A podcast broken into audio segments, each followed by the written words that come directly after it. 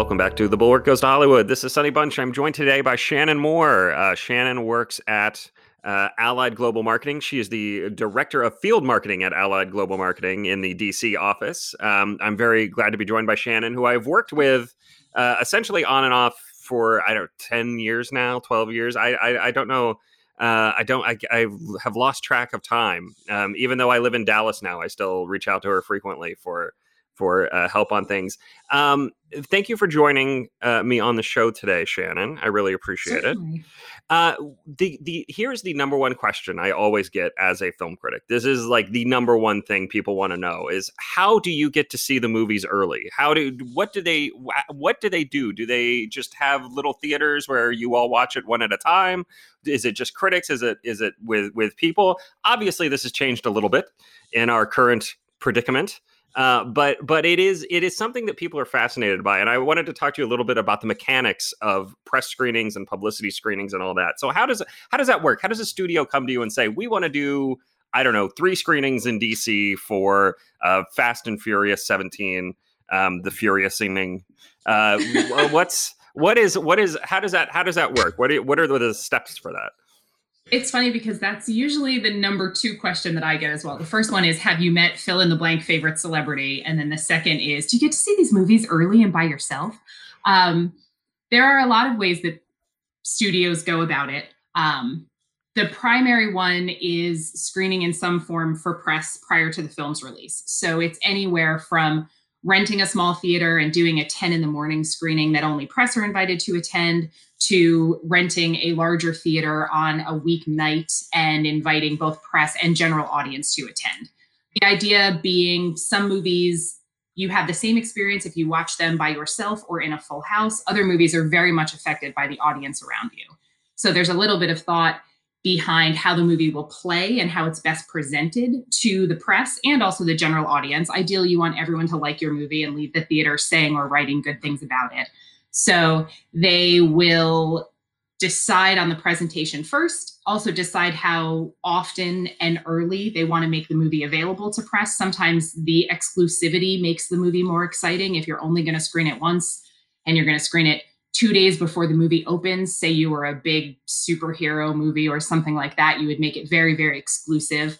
Um, a smaller film that needs more word of mouth, you might screen early and screen often and try to get as many people as you possibly can in to see the film.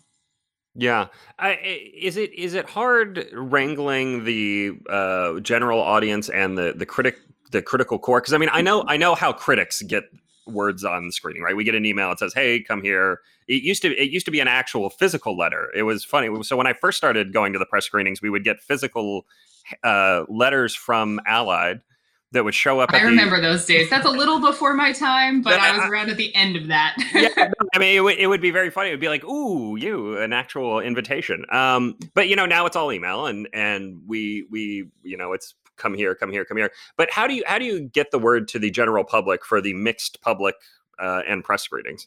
In a lot of cases, the people, the public attending those screenings have won the tickets somehow. They listen to the radio and you hear caller nine wins tickets to our advanced screening of Harry Potter. Um, they call in and they win. Um, sometimes they'll go through websites. We have a lot of promotional partner websites um, or television stations or print outlets, depending on the city that you live in and how amenable the press are. Um, and they'll do the same thing. They'll basically run contesting to give their readers something cool, literally something you cannot buy, um, the access to that movie before it opens. The bigger the movie, the more exciting that is, the more valuable the prize, the fewer tickets we will give out um, in order to fill them. Then we'll also do what we call word of mouth screenings or recruit word of mouth groups. And that's just interest groups that fit the demographics for a movie. So if you're looking at the new Meryl Streep rom com, we can figure out who the audience is for that and where we think we might find them. If you're looking for, you know, eight to 13 year old girls who love this Disney Channel star, we'll figure out how to contact them, their parents, their families, whether you're working through, say, gymnastics organizations or the school or something like that. Um, to try to reach those people. So it's very, very multifaceted. It can be a little hard to wrangle them. Um, and depending on the buzz around a movie or the specificity of a movie's topic, it can be much easier or harder to recruit that audience to see a movie. You would think people love movies in general, that they would go to pretty much anything that's free. It's extra cool if you get to see it in advance. And I lived that in college where I went to so many screenings. That's how I got involved with Allied. I was an intern there in college because I was going to all of the screenings and I saw some movies that I will never get that time in my life back. I don't know what I was doing, but they were free and we had nothing else yeah. to do.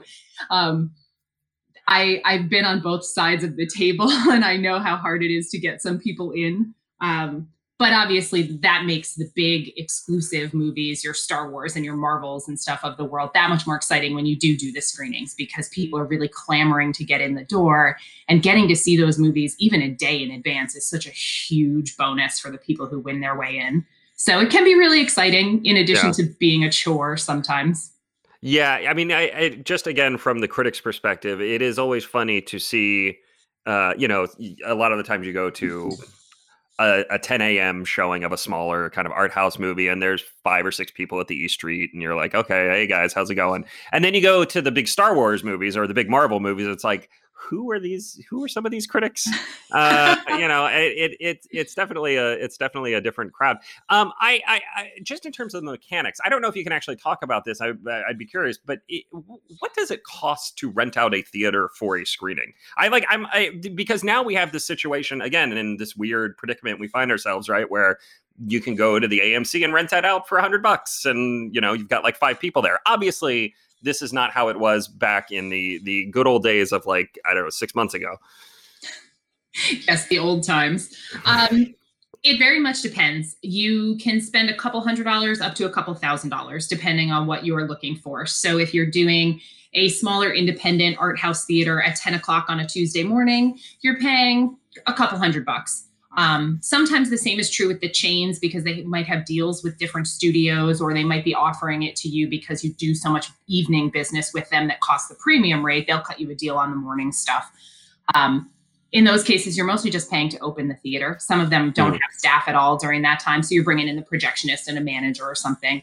For the big evening screenings, depending on how big your big theaters are and whether or not you're using 300 seats or a thousand seats, that it, the price goes up and up. And depending on what city you're in, you could spend a couple thousand dollars doing one of those. I'd say the baseline for those promotional screenings is somewhere between like $800 and $1,500, depending on what city you live in. Mm-hmm. That's interesting. Uh, so, I mean, it does. It, it, it is it indexed to ticket costs, or is it just you know, kind of depending? It's mostly on... flat rate. Okay. So well, sometimes I mean, I... a 100 seat house is the same cost as a 300 seat house. Oh, um, okay. and that's oh. and the format can also adjust the price if you're screening in 3D or in IMAX. Um, and those tend to be larger seat counts anyway. Now, since all the theaters have uh, renovated to include those fancy recliner seats, the seat counts are way down. Mm-hmm. And there was, I, I, wondered very much if that would mean the price would go down for screening because you could fit in so many fewer people. That didn't really happen. The idea is it's much nicer now and people are getting a better and different experience. Um, but the mm-hmm. biggest factors are definitely the the timing of the screening and the city that you live in. So, for example, we om- almost always only do our screenings Monday through Thursday. Occasionally, we'll do a weekend morning. Those are not prime sale times for the theaters to bring in regular paying customers. So they're we're getting a deal on the per seat price, but they would not really be selling those tickets anyway. We, if we mm-hmm. wanted to screen on a Friday night at eight o'clock, we would be paying an absolute premium price. Right, right, and no, but I mean those those almost never happen anyway because that's Friday why is, yeah. no one can afford them. uh, yeah, I, I mean, I I am kind of I, am curious how uh, Allied you know works with all of the various offices around the country. I mean, you guys have we were discussing this before we before we started. I mean, how many how many offices are there in in North America? Twenty one, uh, including one in Toronto. And the way we're set up is they're in large cities: DC, Philly, Boston. Miami, and then each of those city, each of those offices will handle their city and what we call satellite markets. So anywhere from one to six or seven big cities in their general vicinity. So our Atlanta office typically ends up with about seven markets everywhere from the Carolinas through Georgia. Florida has a lot, depending on how deeply a studio is activating on a film. Um, for our office, we handle DC, Baltimore, Norfolk, and Richmond. And okay. depending on what the studio wants, we may do one or all four of those markets, and it can change by the movie. Okay. Interesting. Uh, and then, and, so, you know, obviously the the other big part of your job that I see, the front facing part, is inter- interacting with uh, with talent when they're coming into town for press tours and stuff like that. How does that work? I mean, what, I, like I know I, I I assume that you are not going to tell me any great stories about terrible celebrities, uh, but but I'm just curious, like how it how it actually what what is the actual logistics and mechanics of like getting somebody into town for 18 hours and then getting them out again? it's always a blur. Um, studios will decide if it's part of their strategy to travel talent. Um, there are a lot of factors that go into that. How often does the person travel? If they've just been to DC in the last year, there isn't a ton of value in bringing them back again because we won't get as much publicity as we did the last time. Um, are they expensive to travel? Do you want them traveling on behalf of your film? All those things come into play.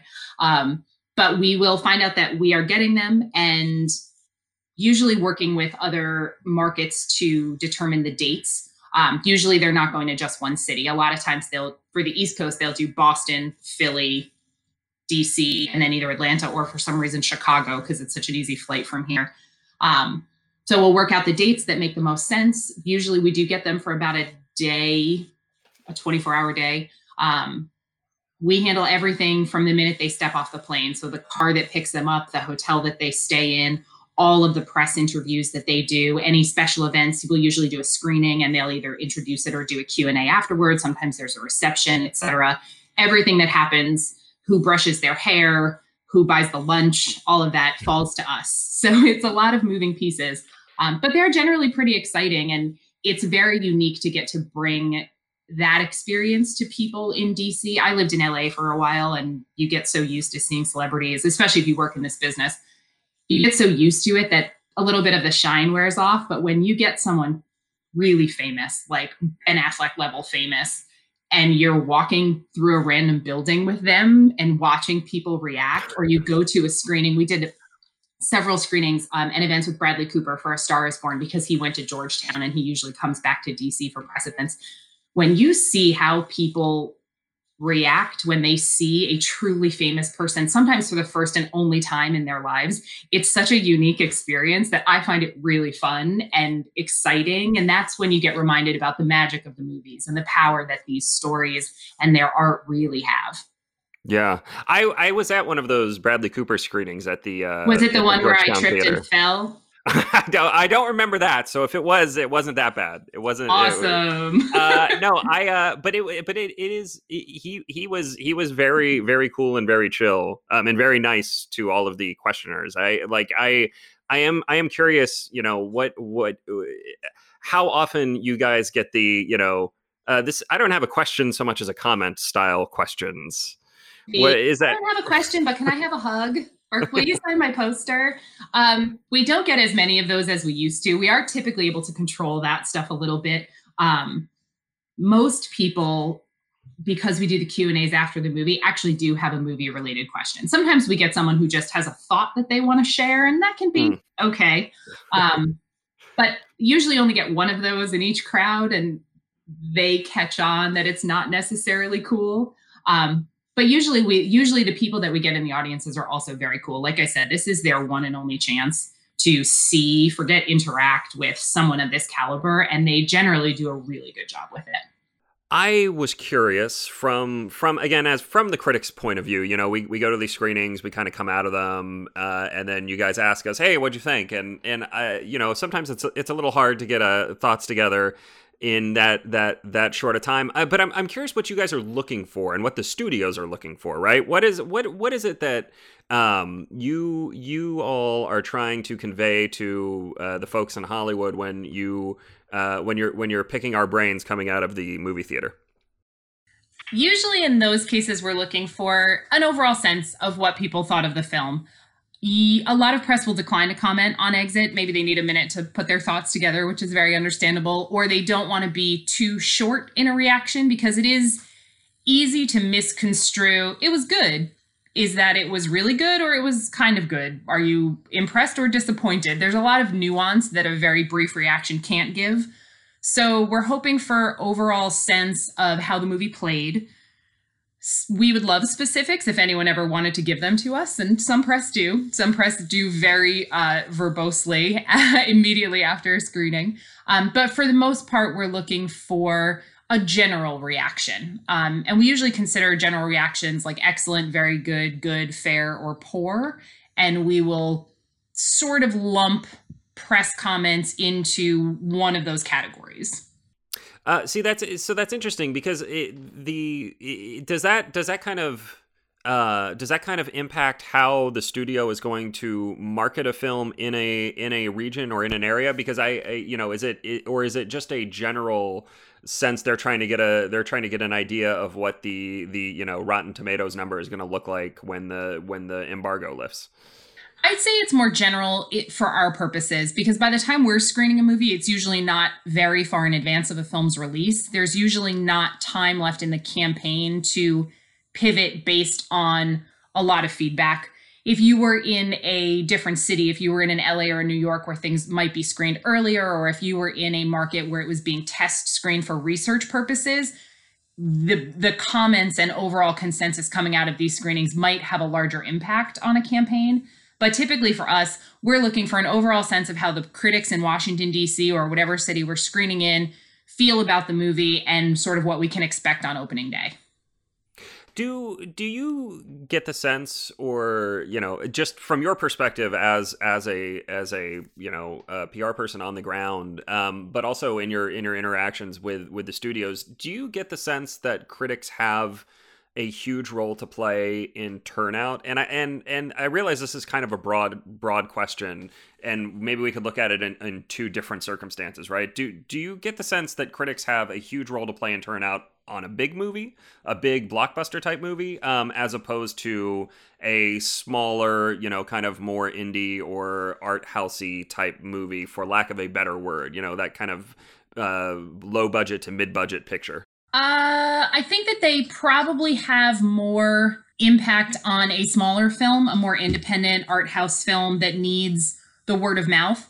Also, those odd, those films tend to appeal toward a more a more upscale audience, if you will, the audience that's going to go out and read reviews and for whom reviews will have a large impact on their decision to see or not see the film. Most big blockbuster movies, while it's excellent when they are very well reviewed and, and liked across the board. Uh, there will be a lot of people who've already decided that they're going to see that movie, regardless of what the press think. And they may have already bought tickets in advance of reviews even running, things like that. So I do think that the critical response, even to a big movie, can dampen enthusiasm it can increase enthusiasm. I don't know that it's as impactful, at least for the first opening weekend, but it definitely has a lot of impact on a smaller, more independent, or more art house film that is counting on that third party endorsement to help sell the picture to its audience. And the, you know, the the other I think part of this that kind of plays into it now is, you know, again, I've, I, I keep mentioning that we, we live in this weird and new and different and terrible time. Um, but it, it, it feels like this is almost a, I don't know, a, a, a great opportunity for critics to kind of play a role in bringing attention to things that otherwise wouldn't get it. I mean, we, we, we, we, we are in a kind of interregnum, right? Where like people aren't going to the movie theaters, you don't have the big huge advertising budgets. What is what is the role of the critic right now from your perspective? Again, as role of the critic as a uh, as as a part of the PR team, um, so to speak. You know, I know critics listening to this are going to recoil at me phrasing it that way, but the but the idea here, I think, is that that critics actually have a bigger role to play now than they have in the recent past because they're is a ton of stuff out there that is coming out. There is still there are still new releases coming out, hitting VOD, some in theaters, whatever. Um, and there there is just not the same sort of attention being paid to movies. I like it. What is the ro- what is the role of the critic in the era of coronavirus? I do think that at present the critic is definitely playing a large role in just spreading awareness about a film typically the the critic's job is to share their opinion on the film and if their opinion influences their readership, great. Right now, they're helping at a step two, one or two steps prior to where they would normally come into the equation, in my opinion. I think that just talking about a film is helping to spread that awareness in a way that didn't used to be necessary. If you were in the target demographic, hopefully some of the PR and marketing efforts were reaching you before the critics did. You were seeing your TV ads and things like that. There are fewer and fewer of those now and fewer avenues where you will encounter those things. If you're not commuting, maybe you're not listening to the radio, maybe you're not watching as much network television, etc. Traditional advertising and marketing venues are so limited that as the critics talk more and more about a movie, they're going to see it, it's going to come out, here's my review. Those initial steps, I think, right now are more impactful than maybe they needed to be in the past. Is there is there any frustration on your guys' end or the studio's end uh, with critics not wanting to go to theaters? I mean, I know this was this was a topic of conversation around the time Tenet came out. You know, are we are we going to go to theaters and, and risk our health? I, I I feel like I have been just putting it just for the record. I have I have been very strongly in favor of getting people back to theaters and trying to get everything going again. Um, but I am very much in the minority on this, and I'm I'm curious if there's been any uh any any annoyance uh, uh, or frustration on your guys end um with with some of that hesitance I wouldn't say annoyance or frustration. We want everybody to be comfortable. And by we, I mean, you know, myself personally, as someone who knows the critics in our market and interacts with them and considers them, you know, if not work friends, then, then real friends. I want everybody to do what they're comfortable with and make their own decision based on the factors that matter most to them. So, as much as I would love for everyone to be comfortable with returning to theaters, I understand that not everyone will be the same way that not everyone is comfortable eating in a restaurant right now or doing any number of things. And so I certainly wouldn't consider myself frustrated or annoyed with their personal decisions, knowing that I'm making my own personal decisions too. And personally, I'm in the same boat you are. I have been back to the theater. I have felt very safe and comfortable being there.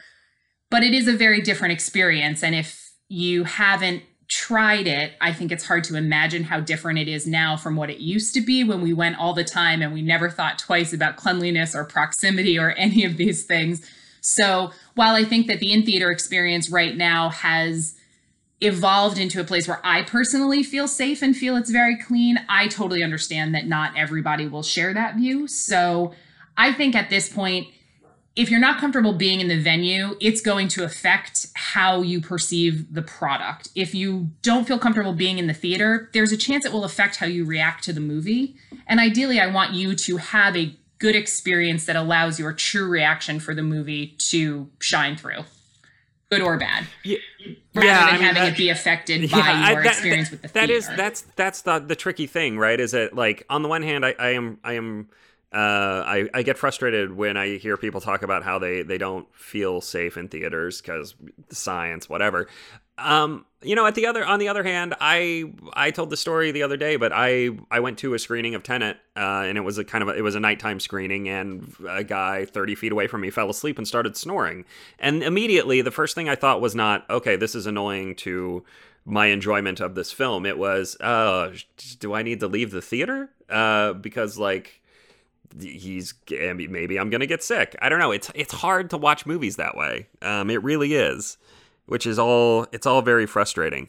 I which I guess I mean this this you know this brings me to maybe maybe the trickiest question for you is what is what is the role of allied and and other marketing firms right now when when you have a situation where uh, theaters are closed so it's it, you, there are fewer press screenings um, you know PR tours aren't happening as frequently I mean what what what are what are you doing Shannon to stay busy during this this hard and difficult time well, Allied is a full service marketing agency, so we don't do just theatrical film releases. Uh, we represent quite a few streaming services, television networks, things like that. So we have definitely been staying busy. Some film studios have opted to release their films on video in demand, sometimes theatrically and video in demand at the same time.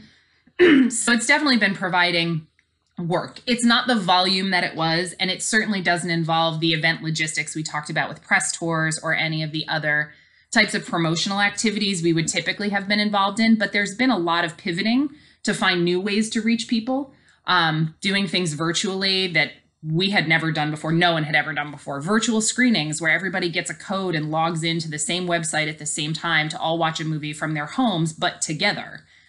Recruiting people to do that, organizing the logistics has been very interesting. Organizing activities and promotional quote unquote events that people can take part in at their comfort level, tuning in online, po- you know, doing something privately and posting or sharing a video of it that kind of stuff. So I would say that we've definitely been busy mostly pivoting our normal efforts into something that fits this new world order.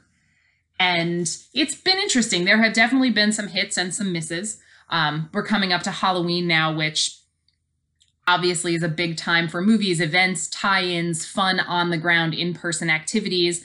Those are happening in some places and at, at varying degrees. Um, in Rockville, Maryland, there's a big drive through trick or treat event where we are doing something um, contactless, social distancing, masks required, everyone stays in their cars. Just a really unique approach to what last year would have been a much more simple event to execute. But we are still doing it. And so people are, I think, more enthusiastic about those things now than they ever have been in the past because they've gone without them for so long. Yeah, I mean that that is a there is a lot of pent up demand. I can you can feel it. I mean, I can just feel it in my house. I'm you know here with my wife and my, our two kids, and it just we need to we we we want to get out. Um, that's for sure. I, I what would you if you if you if there was any one thing that you wanted from critics, what would you ask us to do? uh, better to make your job easier. I'm I'm I'm uh, this is a I'm always curious what what is uh, uh, something something that you that you would would like us to know that you that maybe we don't hmm this feels like a question where i can really earn my salary um I think the number one thing, and I hope that we have this going in both directions, is communication. Obviously, we offer a lot of things. Some are very high profile and very exciting, and critics can't wait to take part in them. Some are lower profile and more niche or maybe more interesting and need a little bit of not help but they need a little they need a little bit of help getting attention. And then once that point passes you know we didn't make the movie. You can think of the film what you like judge it how you will. Communication is key for us. We often find ourselves going back to people critics press for features interviews etc over and over with some of these slightly less exciting pitches just to try to get answers. And I always tell people if you don't want to do it, just tell me no and I will go away. but until I get that no, I'm here and maybe. So I'm coming back to ask you again if you'd like to take part in whatever it is I'm offering. Yeah, that's that's that's definitely fair. I uh I I'm I'm often bad at the email. I used to be very good at the email replies. I've I've gotten worse as I got older. Most uh, of our most of the press that we work with in DC specific are very very good about it and we are lucky enough to have a broad group of people who are interested in different topics. So it isn't just big movies or very famous talent who get interview opportunities and press tours and things. DC is unique in that we are able to bring in people at all levels of the filmmaking process and get really good press for them. So that's unique to I'm not just DC, but it's a little unique to our market. Um, and we it's always a lot of fun. So that would be my yeah. that would be my request. Lots of okay. communication. okay, fair enough. Uh, I I am curious. We are coming up on award season here. I mean, this is we are we are in like the the kind of peak busy season for you know the Washington Area Film Critics Association, which is what I am a member of. Um, but uh, but all the all the award season stuff is coming up. But the award season is very weird this year. I like in terms of deadlines and uh, and the the awards themselves. I mean, the Oscars are going to be pushed back. The deadline for qualifying is pushed back. Uh, the rules on what actually qualifies to play uh, have all been have all been changed. I, I'm I'm just curious from your perspective on on your end of things. How is this? Uh, how is it how is it affecting your job and and I'm and what do you what do you think award season this this year is going to look like? I mean, we're not going to have the the you know the days with the 10 a.m. screening, the 2 p.m. screening, and then the 7 p.m. screening. I mean, is it is is it all just going to be uh, virtual screeners? Is it going to be discs? I mean, I'm I'm curious where where where you think we're headed this during this weird this weird uh, award season. So a lot of studios, I don't think, have yet released their plans um, for their particular approach with any given film. I do think you'll see a lot more online digital screeners, um, as we have for all the films that have opened since March. Um, seen a big uptick in those. I'm not sure about DVD mailings. I don't know who really does that as much anymore, but it's definitely an opportunity this year um, to maybe revisit it if they feel that it would be effective. Um, online screenings and digital links offer more security, and we're mostly talking about films that haven't been released yet. So those can be preferable in some cases. It is going to be strange. You know, the Academy Awards deadline is films with a qualifying release by February 28th of 2021. When they announced that, it seemed like it was forever away. Now I wonder if many theaters will for example dc still closed will dc be open by february i don't know so i don't know how much in-person stuff will be made available if things change in the next three months maybe more than we expect if they don't change maybe as much as has been available for the last six months which is not a ton um, yeah yeah it's going to be interesting because it just impacts the number of films that will be released in that window. From January 1st, 2020 to February 21st, 2021 will probably be the lowest 14, 15 month output Holly release output that Hollywood has ever seen. Even with the extra inclusions that the Academy has allowed this year for qualifiers. So maybe that means it's a really great year to release your awards caliber film if you feel competition won't be as stiff.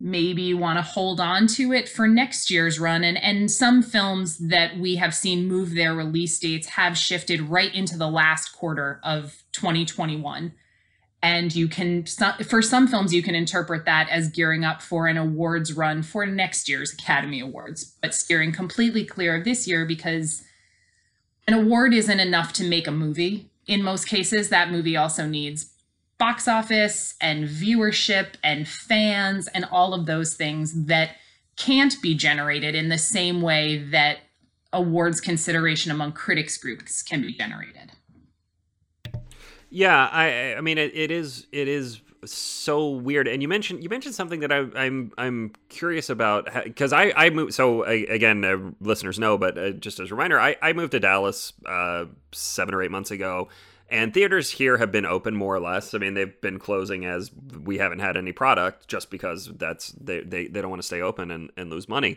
But the but DC is is a is a very weird market because DC is technically three jurisdictions, right? You've got DC, Maryland, and Virginia. And the theaters in DC and Maryland are still closed. The theaters in DC are still closed. Maryland is, I think, reopening kind of and then virginia is open more or less um, and I, am curious how you balance that in terms of you know trying to figure out where wh- where what is going to be playing. I guess it i guess as things fall off the schedule it doesn't matter as much right? It hasn't mattered for as many titles um, but for the theatrical releases that we have had dc is interesting. Dc proper is closed. Maryland is open but county by county. So montgomery county just north of dc where some of our more key theaters are that we consider part of the DC metro area, they are closed. But the Virginia part of the DC metro area is wide open and has been for months and has been doing pretty good business from what we understand in talking to the theater owners. So it's been unique for us because if we make something available to see in theater, it has been in Virginia to this point. Um, not necessarily places we screen all of the time, but places that we do screen regularly. So not out of the ordinary as much as I think some other markets have had to adjust just based on where they are and what's open. Um, of course, it does affect where things play. So if you have a film that would normally play at a landmark theater, the landmarks in DC are not open. So you are now maybe looking at can it play at an AMC theater, which it normally wouldn't, but AMC is hungry for content and that film is hungry for screens. So maybe there's a collaboration happening there that you wouldn't normally see. Maybe that makes that film more accessible to people who typically wouldn't be going to that sort of film. um, or at least seeing it in that sort of venue. So I think there are pluses and minuses, but mostly it's just a waiting game to see when they will allow more openings and what that will look like for us, for me personally, for Washington D.C. But of course, across the country, you know, places like New York and LA are huge box office markets, and so we wait. Yeah, yeah. Uh, well, that was pretty much everything I wanted to ask you. I, I always like to ask my guests uh, before before we end if there was anything I should have asked, if there's anything that you think that my listeners should know about the world of of uh, city by city PR for for films and and dealing with uh, dealing with cranky critics and and you know uh, the the word of mouth screenings. Publicists get cranky too. We're aware. um, one thing I always say to people is that a, a critic's opinion of the film either a single critic or a group of critics is feels it has always felt to me like the last sacred thing in this industry. It is truly the critic's opinion and their own personal decision what they share. If they like a movie, if they don't like a movie, it, eh, it, it isn't influenced by our work as much as sometimes I wish that it were, or I wish that I had that kind of power. Um, because we do sometimes get questions about, oh, so and so seems to like every movie. Well, then I guess they just really like movies. Or, oh, that was a great review in this publication. They must have gotten something great in return, or hope they enjoyed that. As you mentioned, uh, screening you went to all by yourself at 10 o'clock in the morning. Isn't that special? Aren't you cool? No wonder you like the movie. Well, plenty of people go to those types of screenings and still don't like the movies. So we value very much the critics being honest in their feedback about films. And it doesn't have to be super detailed feedback as you walk out the door of the theater and see me standing there with my clipboard out.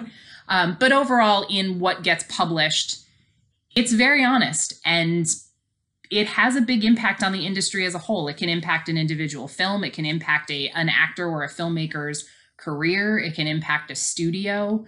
So it's pretty powerful and it's very it's it's very honest. I like I said, I wish sometimes I had the power to impact that, but since we don't, we value very much that the press continue to be honest and share their opinions and know that they're doing so not for any reward or punishment on our end, but just as part of an open and honest dialogue. I will keep that in mind as I as I try to decide whether or not to savage a thing because I didn't get to see the ten o'clock screening. Shannon, that's that's plenty of what, people you know. hate no, plenty I, I, of movies. It, this is it's it's funny because this is this is another question that that critics get. You know, uh, it's usually an accusation. It's not a it's not a question. It's like, what did you get to give that terrible movie a good review, or uh, what did some other studio give you to slam this this studio's release? It's a the, people people have a very Manichean sense of how how the world works, and that is simply not not the case. yeah, we see, we see it too, and and it can often come with with a little bit of accusation behind it the assumption that oh there's no way this person liked that movie so much they must have gotten something out of it for themselves and the truth is they may have gotten something a normal person doesn't have access to that 10 a.m press screening etc but their invitation to the next one does not depend on their reaction to this one yeah. Yep. That that is 100% true. I can I can vouch for that. Well, thank you very much for joining me, Shannon. I really appreciate it. Like I said, I, I people people are really interested in this side of the business, and they I'm I'm hoping that they they have learned something uh, interesting here. Uh, I will be back next week with another episode of The Bulwark Goes to Hollywood. Please tune in.